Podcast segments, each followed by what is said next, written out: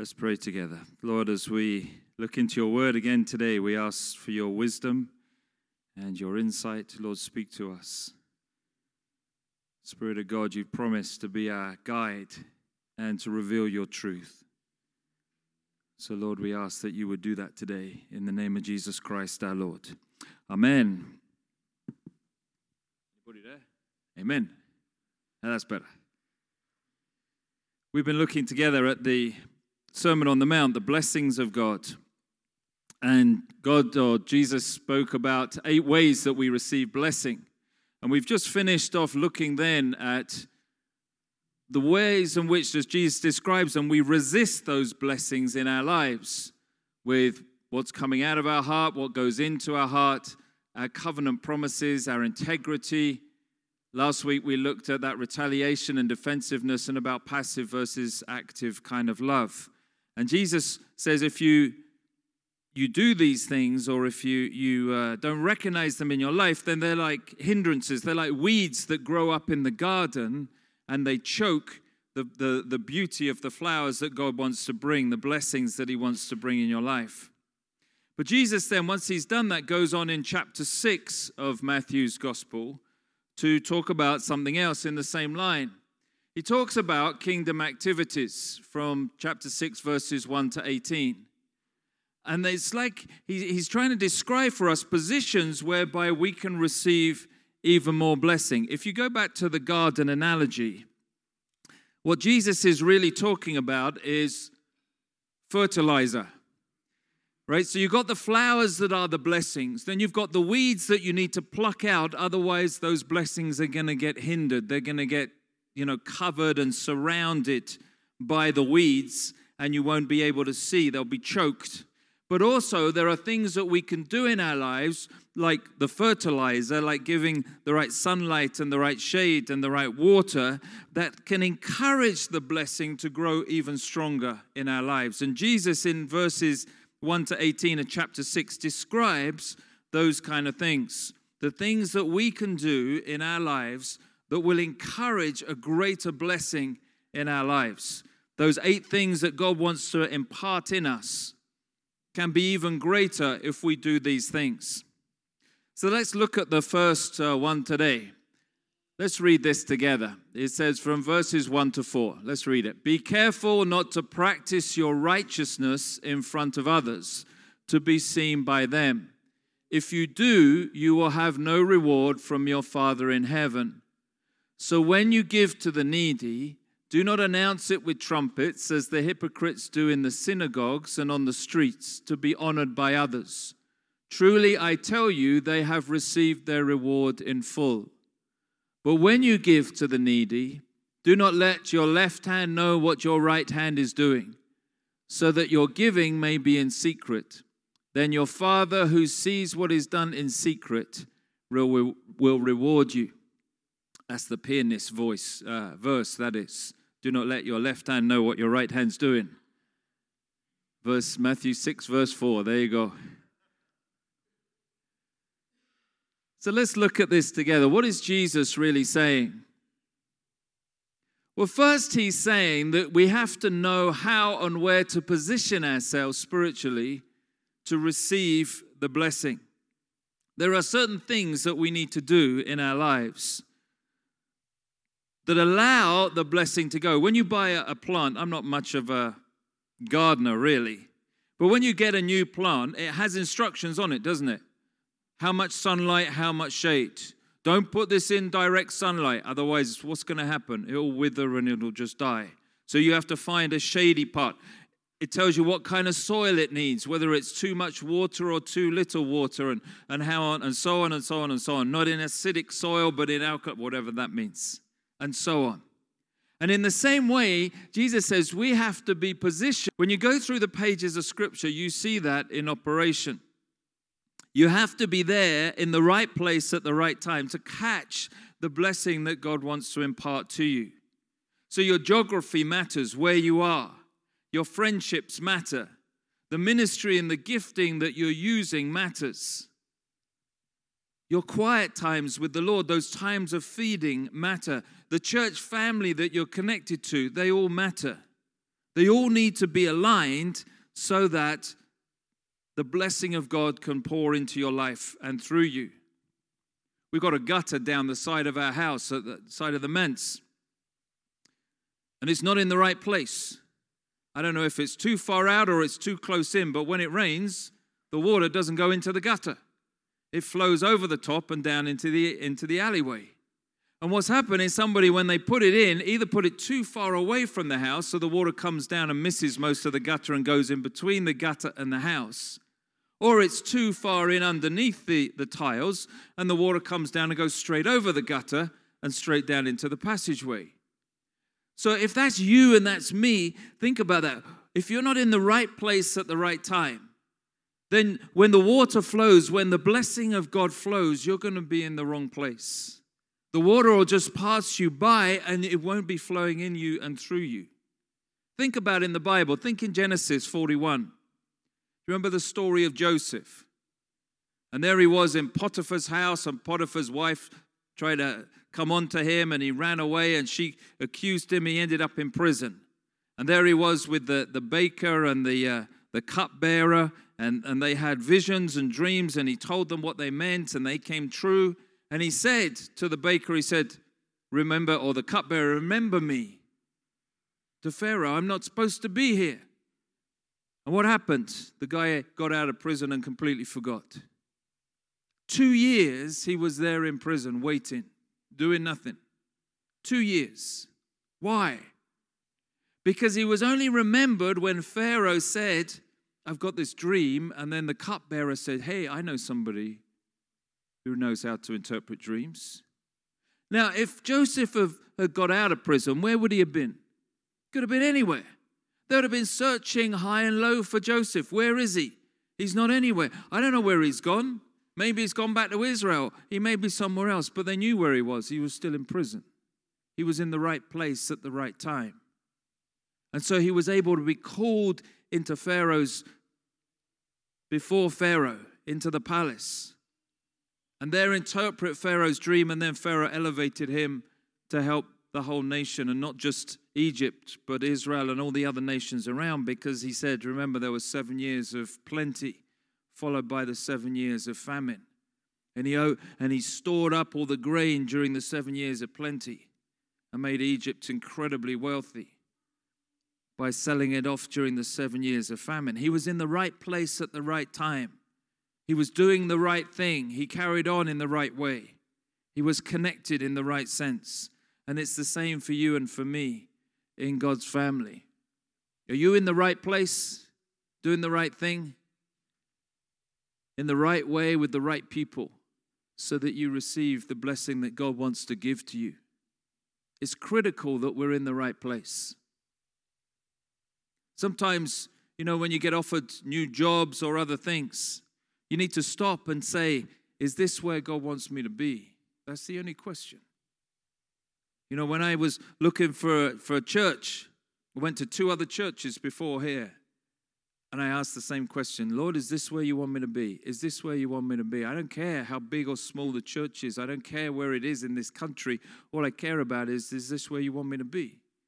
Because if I'm in the right place, then I know the blessing is going to flow. If I'm serving in the wrong place, then what a waste of time.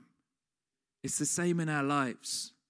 If you're thinking of moving house, is this where God wants me to be? Ask that same question Is this the right community? Is this the right friendships? And so on. The second thing is that doing these activities is assumed. Look at what he says Be careful not to practice. So when you give to the needy, but when you give to the needy. It was assumed. It's not an if. It's not if you decide to give, if out of your plenty you decide to give a handout. No, because in the Old Testament, this was an assumed practice, it was a cultural norm. The people gave a tenth back to God. It was just what was done the whole time. In Deuteronomy 26, he talks about giving the first fruits.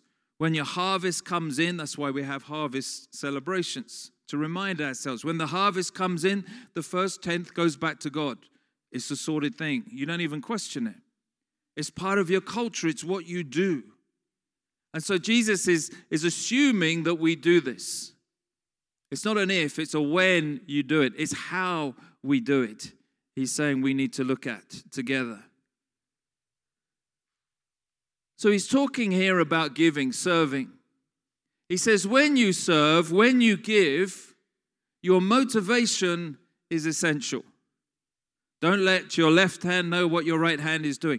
Don't go out in front of all the people and give. Don't make a big deal about it.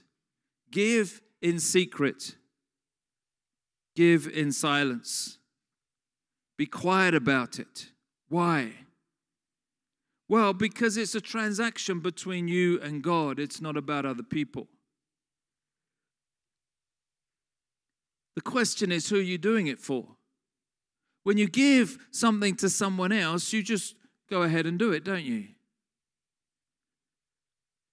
It's someone's birthday today, not from this congregation.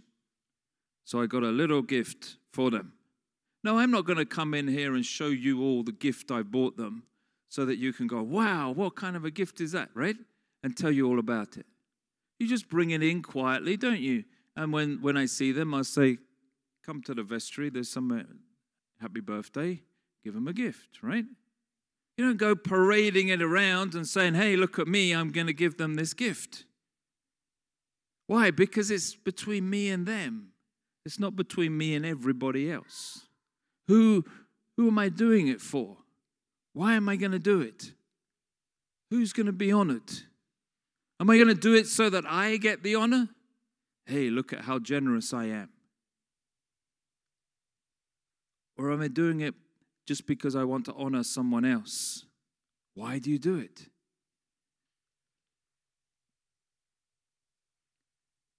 Then there's this contrast that Jesus gives.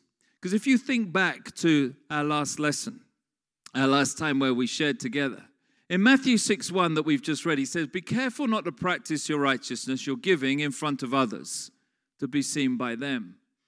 If you do, you will have no reward from your Father in heaven, okay? That's just what I've been speaking about. Don't show everybody else what you're doing. But if you remember in Matthew 5 16, he says, In the same way, let your light shine before others that they may see your good deeds and glorify your Father in heaven. So he's just said in 516, let everybody see what you're doing so that it gives glory to God. And in 6 1, he's saying, don't let anybody see it. So, what's going on? Why do you think Jesus, is he contradicting himself? Is he having a senior moment here? Going, I'd forgotten I said that. What do you think's going on? That's an opportunity for response, by the way. It's the motivation behind it. That's partly true. Well, I mean, that's definitely true, but that's not completely what's going on here. Although that's part of it. What else do you think?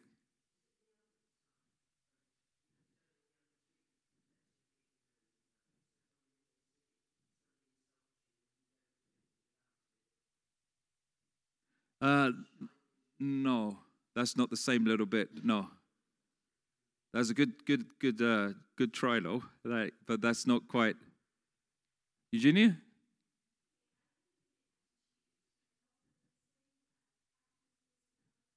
Action speaks louder than words. Where, where's that from in the Bible? It's not. it's just. Uh, I tell you what it is. I mean, you're partly right. The your in the top one in Matthew 6 1 is singular. So it's talking about you and me. Be careful not to practice your righteousness. Your righteousness is your relationship with God, okay? Don't practice that. So, David, don't practice, be careful not to practice David's relationship with God, his righteousness, how that plays out, his giving in front of others to be seen by them. Because if I do that, I won't receive any reward. But the your in Matthew 5:16, in the same way, let your light shine, is collective, it's plural.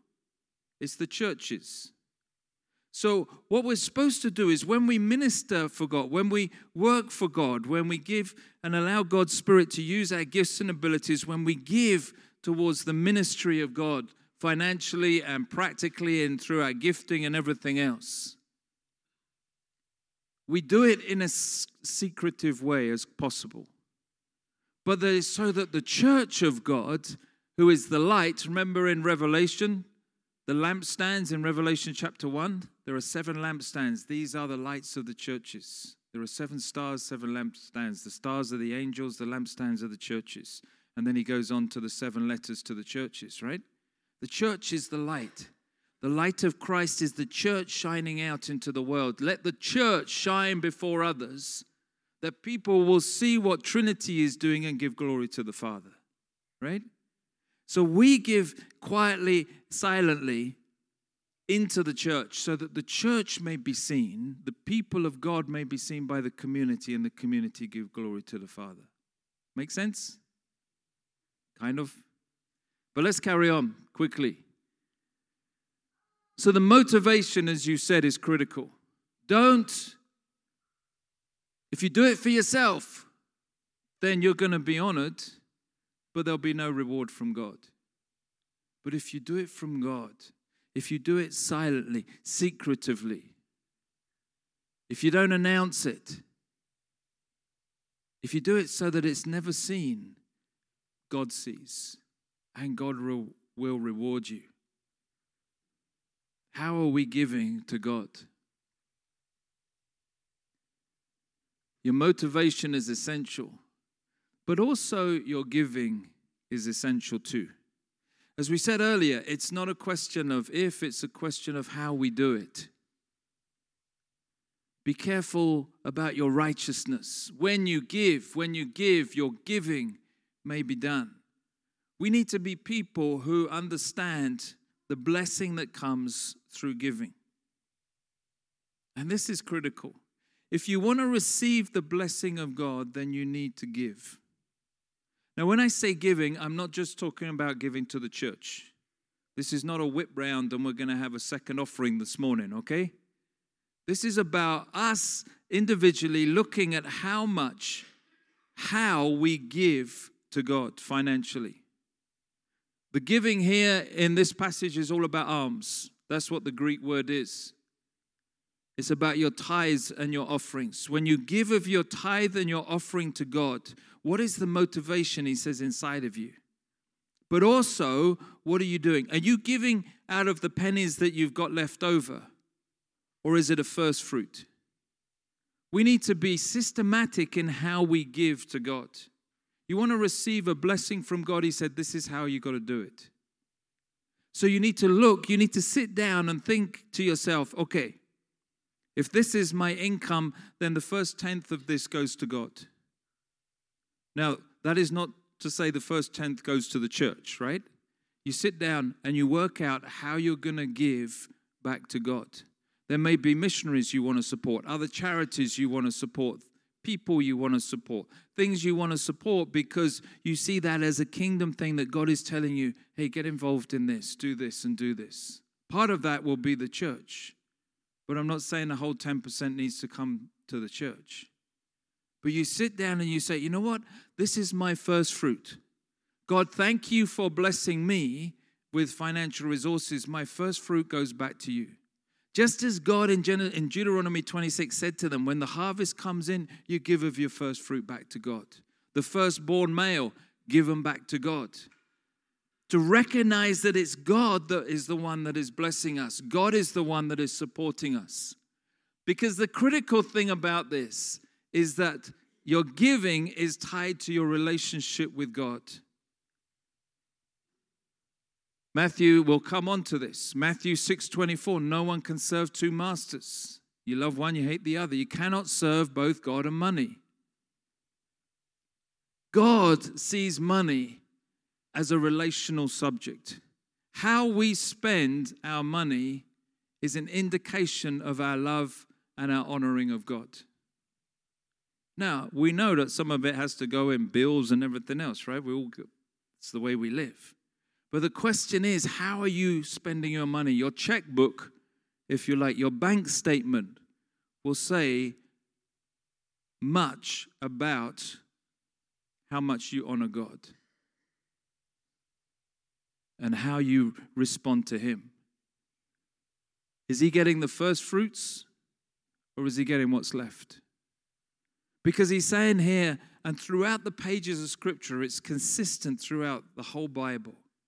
If you want to receive the blessing of God in your life and flowing through you in all its variety of ways, then you put God first. And that includes the resources He gives to us. Deuteronomy 8, we remember that the Lord, look at the last bit, remember the Lord your God, for it is He who gives you the ability to produce wealth and so confirms His covenant, which He swore to your ancestors as it is today. When you think to the covenants in the Old Testament, they were all about blessing. The covenant with Abraham I will bless you and you will be a blessing. Live in the land and I will give you peace and prosperity, and the land will support you. And the land I will bring the blessings and the cursings in Deuteronomy 20, uh, 28. You know, you follow what I'm asking you to do, then the land will bless you. You will have abundance in the land. I'll send rain when you need rain. I'll send sunshine when you need sunshine. You'll never be in need. What are we doing with our resources? Wealth comes from God. And remember Jesus. You see, one of the problems is we go to two extremes. Seen that guy in the news recently who's saying, I need a $54 million jet? Did you see that in the States? His fourth one, by the way. And he says he needs a jet because uh, he wants to be able to fly everywhere and preach the gospel without having to land in case he gets, I don't know, somehow uh, defiled by the rest of us. So he's asked his, his followers for $54 million for his a new jet, all for Jesus. And his argument do you think Jesus would be riding a donkey today? No, he would be riding around in a super fast jet. Anyway, we'll move on from that. But the problem is when we talk about finances, we go from one extreme to the other. One extreme is this. You remember the rich young ruler that came? Jesus said, You know what? You lack something. Give everything you've got to the poor and come follow me. And then Jesus said, You know what? It's so hard for a rich to enter the kingdom of God. It's easier for a camel to go through the eye of the needle than for the rich to enter. And so some people say, Well, you know, wealth is wrong. Wealth, we shouldn't have wealth. Wealth is, is just damaging to our relationship with God, and they'll quote verses like this. And others say, You know, remember the poor widow? She gave everything she had, and she trusted God you see, some say wealth is a blessing from God. That as we get wealthier, as we follow God, so that we should receive more and more financially from God. And the wealthy are, are therefore truly blessed by God. And others would say, no, wealth gets in the way of that. You should get rid of everything, give to the poor. Because it's hard for the, the wealthy to enter the kingdom of heaven. And they look at the poor widow, and she gave everything and what faith she had. The truth is that God speaks about both. He says, Love the Lord your God with all your heart, with your core, who you are, with all your soul, your personality, with all your mind or your reason and intellect, and with all your strength, with all your resources. It's about your motivation. How are you loving God? And love your neighbor you see, this is, this is the whole critical bit.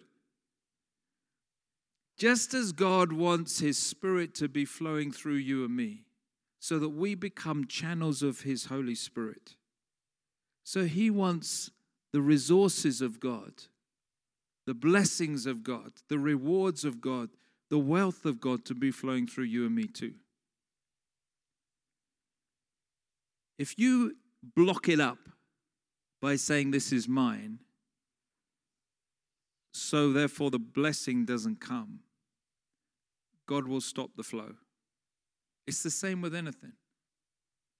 God gives you gifts and abilities. If you use them for His glory, He will increase those gifts and abilities because He'll be flowing through you. But if you use them for yourself, you lose them. He stops flowing. He stops saying, I'm, I'm going to stop my blessing in that area because you're not using it in the right way. The more you are a channel of the blessing of God, the more you're a channel of the financial blessing of God, the more He will entrust to you, the more it will flow through you. And it's not for your benefit, it's for the benefit of the kingdom of God. He wants us to be those channels of blessing, just like that guttering on the side of the house. He will flow it down and you catch it and you. The gutter doesn't hold the water, does it? It doesn't sit there and go, oh, great, now I'm full of water. That's wonderful. It transports the water from somewhere to somewhere else. And that's what he wants for you and me. That's why he says in these words, don't let anybody else know what you're doing, but I want to just completely and continually flow it through you so that you become a channel of my financial blessing for the purposes of the kingdom. In Malachi 3, it says this Bring the whole tithe into the storehouse, that there may be food in my house. Test me in this, says the Lord Almighty, and see if I will not throw open the floodgates of heaven and pour out so much blessing that there will be not be enough room to store it. I will prevent pests from devouring your crops, and the vines in your field will not drop. Their fruit before it is ripe, says the Lord Almighty. He says, Test him. Put him first. Give him the first fruits as an initial start. Say, Lord, this is yours. How do you want me to invest this? Where do you want me to put this? How do you want me to do this? Do it with a heart that is open, that is worshipful to God. And God has promised that He will then flow through you so that He will increase the blessing. Test Him, He says. If you don't believe me, try it and see. See what He will do. The giving of our first fruits to the kingdom is essential to receiving that blessing. You want God to answer your prayers? One of the questions would be Are you? Are you giving Him the first fruits? You want God to bless you in your relationships? Are you giving Him your first fruits? You want God to bless you in your marriage? Are you giving Him the first fruits? You want God to bless you in your ministries? Are you giving Him the first fruits? God is a jealous God. He doesn't, he doesn't like it when we don't put Him first. Take up your cross every day, follow Him.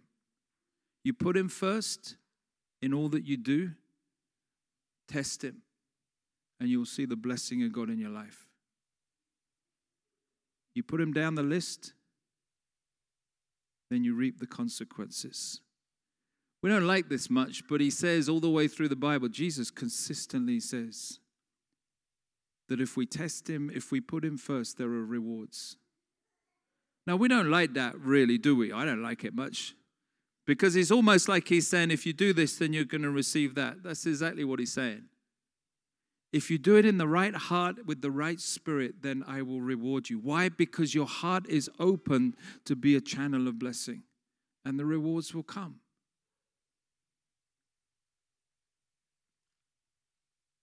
And how? Well, Jesus speaks so much about rewards. These are just a few of the passages in Matthew's Gospel, in the Sermon on the Mount, in Mark, in Luke, in Ephesians, even in Revelation. Right at the end of Revelation, he says, I'm coming and I'm bringing my reward with me to give to the people, dependent on what they've done, how they've responded. And back in Deuteronomy, it says, Give generously to the poor and do so without a grudging heart, your motivation. Then, because of this, the Lord your God will bless you in all your work and in everything you put your hand to. What's your attitude? What's your worship? The rewards, they originate in God and they can be either eternal, rich young ruler, give away everything, come follow me. You've got an eternal reward. Sometimes they're internal. Sometimes the rewards are, are changing ourselves. That he, he transforms us inwardly. And sometimes the rewards are external. He changes our circumstances and changes where we are, what we're doing, how we're receiving. But just as we trust God in our giving, So we trust God in our rewarding too. God never says, the Bible never says, if you do this, then this will be your reward and specifies it. You do these five things for me, I'm going to increase your bank account 100%. Never works that way. He says, if you trust me, if you trust me by giving me your first fruits, there will be rewards, but trust me for the rewards too. Because He's a loving Father who knows what's best for you and for me.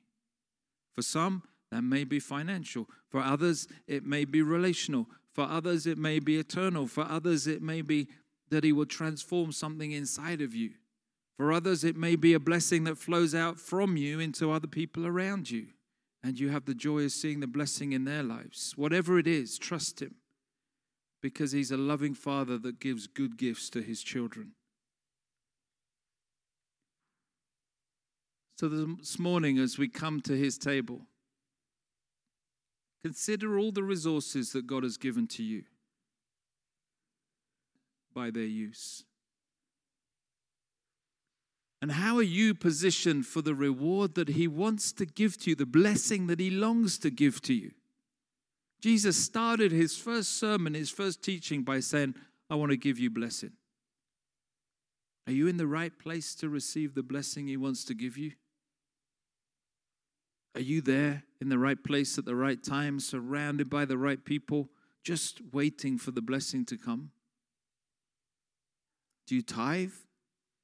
Do you give the first fruits of your income back to God with a with a, a loving heart, with a heart that says, Thank you, Lord, for looking after me. You're my father. You, you're the one that cares for me. Thank you, God. Do you do it secretly? Lord, I want to give here and here and here and here, but I, I'm just going to do it quietly. No one else needs to know. And do you give out of your relationship with God? You give because you say, Lord, I love you so much that I just want to give to you. I just want to honor you. I want to love you.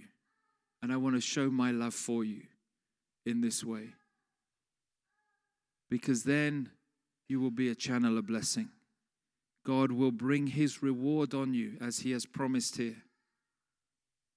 And those fruits, those flowers will grow and blossom even brighter, even more sweet in the garden of the kingdom of heaven.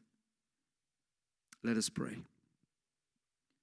Lord, we thank you for all the things that you do for us. Thank you for your resources that you give to us. Lord, you've said to us that we never need to worry. We'll come on to that in the Sermon on the Mount. Seek first the kingdom of heaven and his righteousness, and all these things will be given to you as well. Lord, with our finances, you ask us to trust you. You speak about money more than almost any other subject after love and righteousness because you knew how critical it is. Help us to examine ourselves just quietly and to know whether we're giving you the first fruits it's no good us asking you for blessing. Please bless this and do this and do this. If, Lord, we're not obeying what you're asking us to do. To give our first fruits back to you, to acknowledge that all the resources we have ultimately come from you. That they're a blessing that you want to channel through us. Help us to get this right in our lives so that we may be channels of blessing for your glory. For we ask this in the name of Christ. Amen.